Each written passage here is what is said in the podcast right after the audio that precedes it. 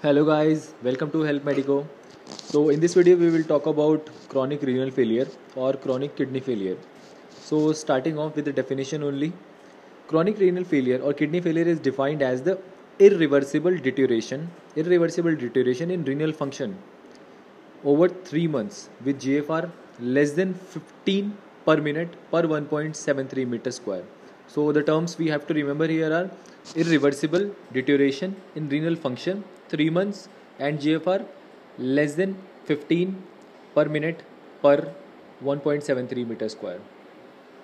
So after the definition, let's come on to the causes of chronic renal failure. The primary causes include, so now let's come on to the causes of CKD.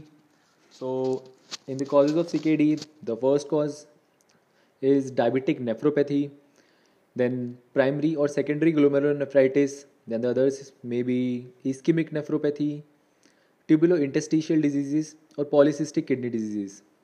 So with them there are other causes also for CKD like analgesic nephropathy, renal tuberculosis, nephrocalcinosis, hypertensive nephrosclerosis or chronic pyelonephritis, vesico-ureteric reflux.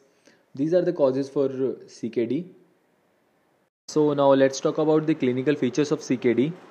So to study the clinical features of CKD, we will divide it into different subtypes. Like first are the constitutional symptoms like anorexia, nausea or vomiting.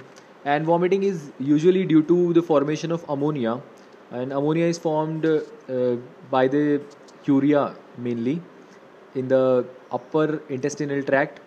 The second is anemia, and anemia in chronic renal failure is normochromic, normocytic type, and there are different causes of anemia in CKD. The primary cause is reduced erythropoietin production by the kidney, as erythropoietin is produced by the peritubular cells. So erythropoietin is reduced. This is the first cause of anemia in CKD. The other causes include the decreased dietary intake, as the patient is having anorexia and vomiting, so dietary intake of a patient is reduced.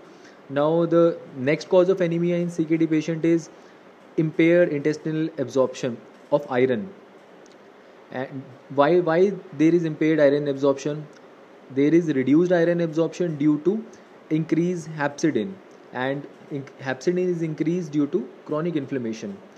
And the other type of anemia, the other cause of anemia we see in CKD patient is due to anemia of chronic disease or due to the uremic toxin depression on bone marrow precursor cell. And the other cause is the increased PTH, which leads to bone marrow fibrosis and uremia.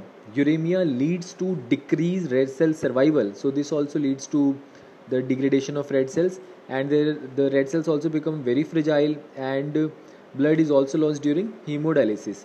So all these are the causes of anemia, and till now we have studied anorexia, nausea, vomiting, anemia and the different causes of anemia in CKD patient.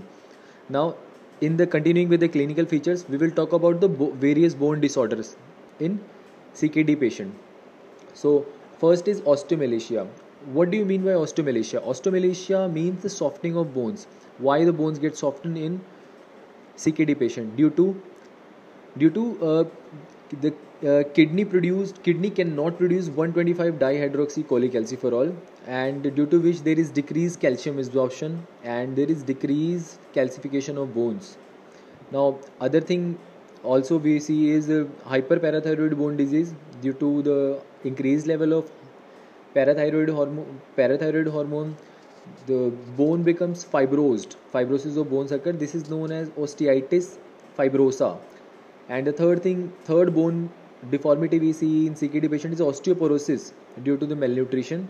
And the fourth is osteosclerosis. As we see from the word, sclerosis means hardening. So there is hardening of bones due to excess parathyroid hormone.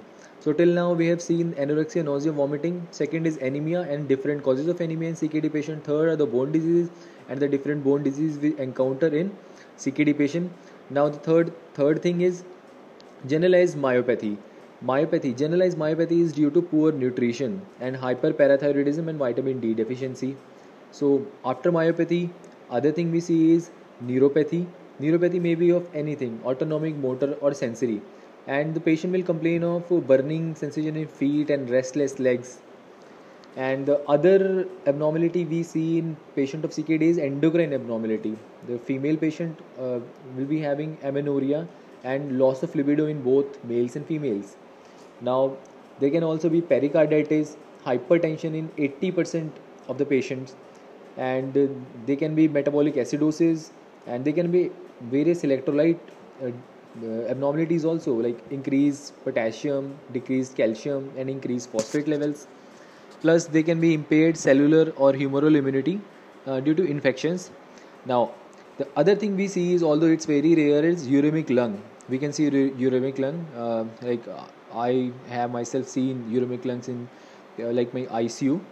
The patient who was of CKD, he came to us with around 800 urea and around 17 or 18 creatinine, and when we got his x-ray done, then we saw the clear picture of the uremic lung. You can Google it and see the image of it. Now, they can be uremic encephalopathy. So these are the clinical features we see in CKD patients.